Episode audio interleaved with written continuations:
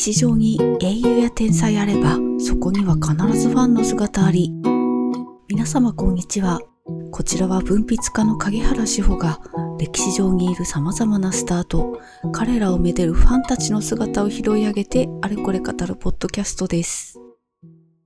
さて、先月までのお話とはガラリと変わりまして、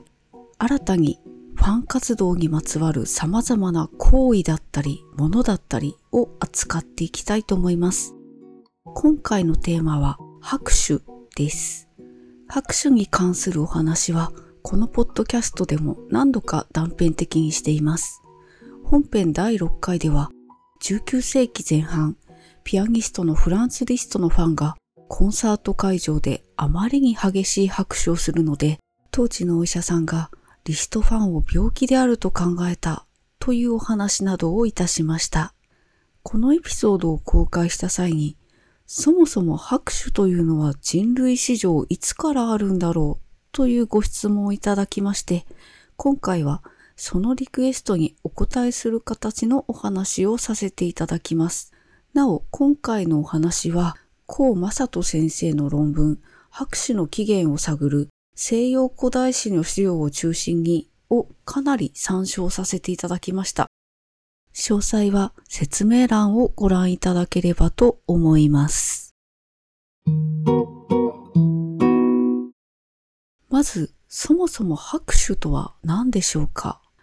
あえて分析するならば、それは第一に手のひらを合わせるという行為、そして第二には手を使って音を発する行為です。これはどちらも世界の様々な場所で広く存在が確認されている行為です。ただし、その行為がもたらす意味合いは、その地域の文化、風習などによって少し異なります。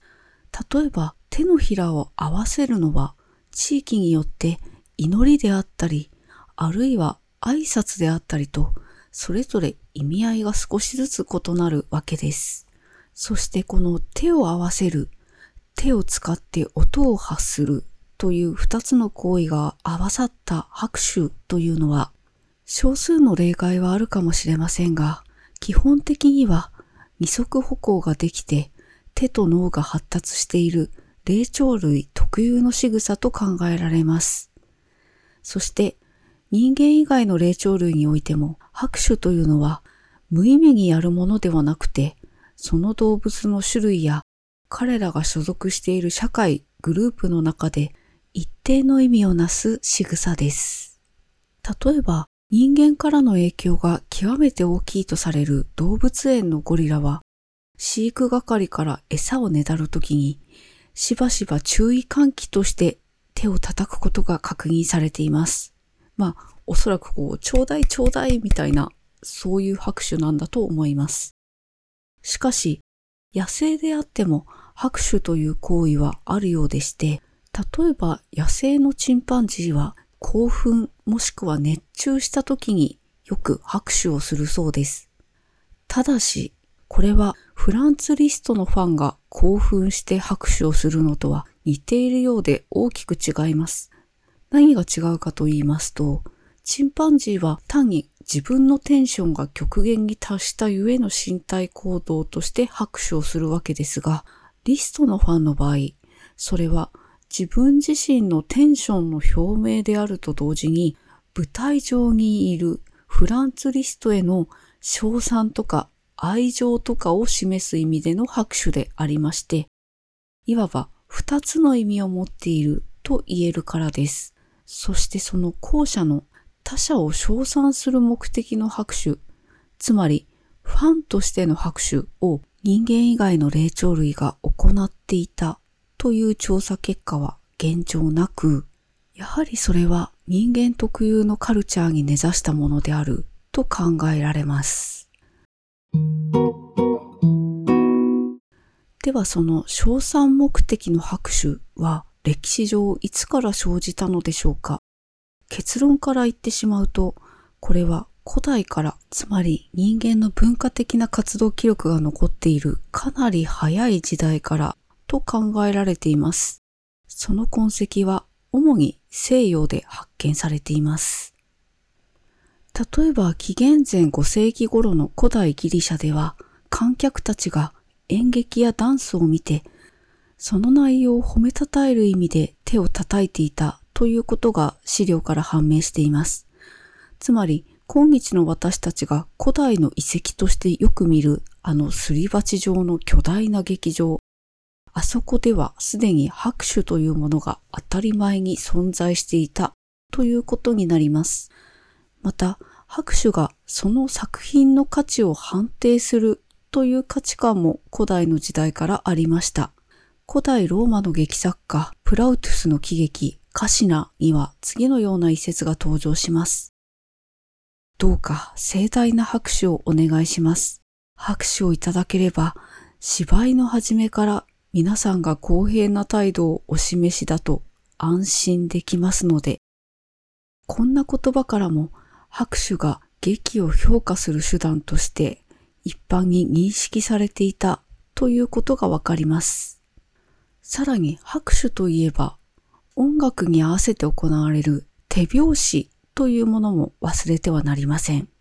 これもまた古代から事例がありまして、紀元前8世紀頃のものと思われるアッティカで出土した壺には、踊り手の一人が空中に飛び上がって、他の踊り手たちが手拍子を打っているシーンが描かれています。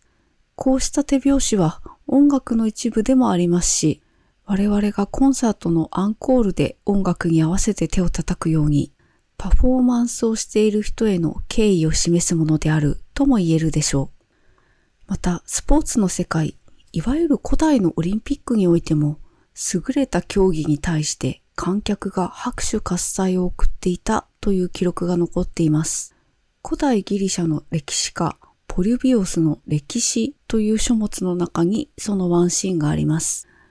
以下引用します。アリストニコスはギリシャにつき、オリンピア競技祭でクレイトマコスと相対した。すると観客は一も二もなくアリストニコスの肩を持って声援を送った。そして試合が進むうちにアリストニコスが互角の戦いぶりを見せ、それどころか相手の急所に拳を命中させた時には拍手喝采が起こり、観客は興奮のあまりに飛び上がりながらアリストニコスに声援を送り続けた。これは競技者の一方に肩入れするために観客が拍手を使ったという興味深い記述でもあります。さらに古代ギリシャのポリス社会では弁論家であるソフィストたちが公の場で問答を繰り広げるバトルのような場がありましたが、それを聞いていた聴衆たちはしばしばソフィストを応援するために拍手をすることがあったそうです。そしてこういうソフィストへの応援の拍手というのがありなのかなしなのかということに関してもしばしば議論が行われていたそうです。かの有名な哲学者プラトンは拍手について次のように語っています。